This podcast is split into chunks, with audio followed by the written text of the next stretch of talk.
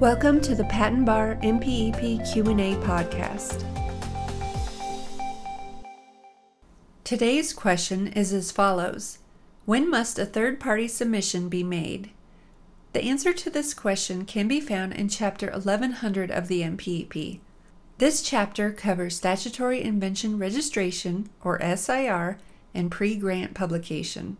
The answer is from the ninth edition, Revision oh seven point two thousand fifteen. Depending on future changes to the M P E P, the question and answer may be applicable in later editions or revisions. Again, when must a third-party submission be made?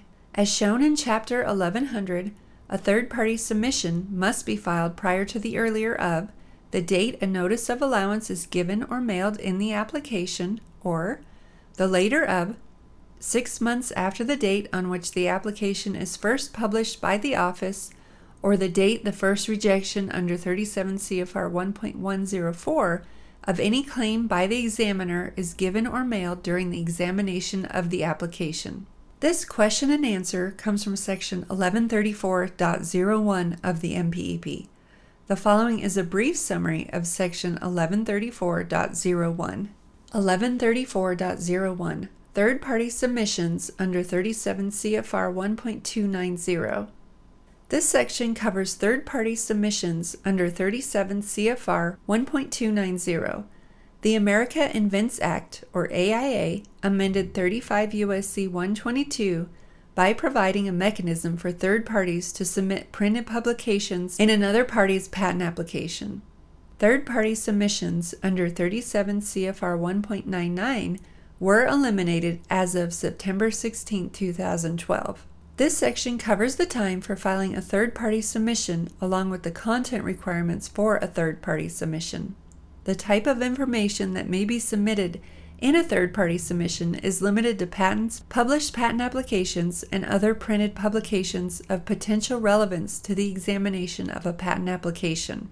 However, any third party may submit for consideration and inclusion in the record of a patent application any patent, published patent application, or other printed publication of potential relevance to the examination of the application.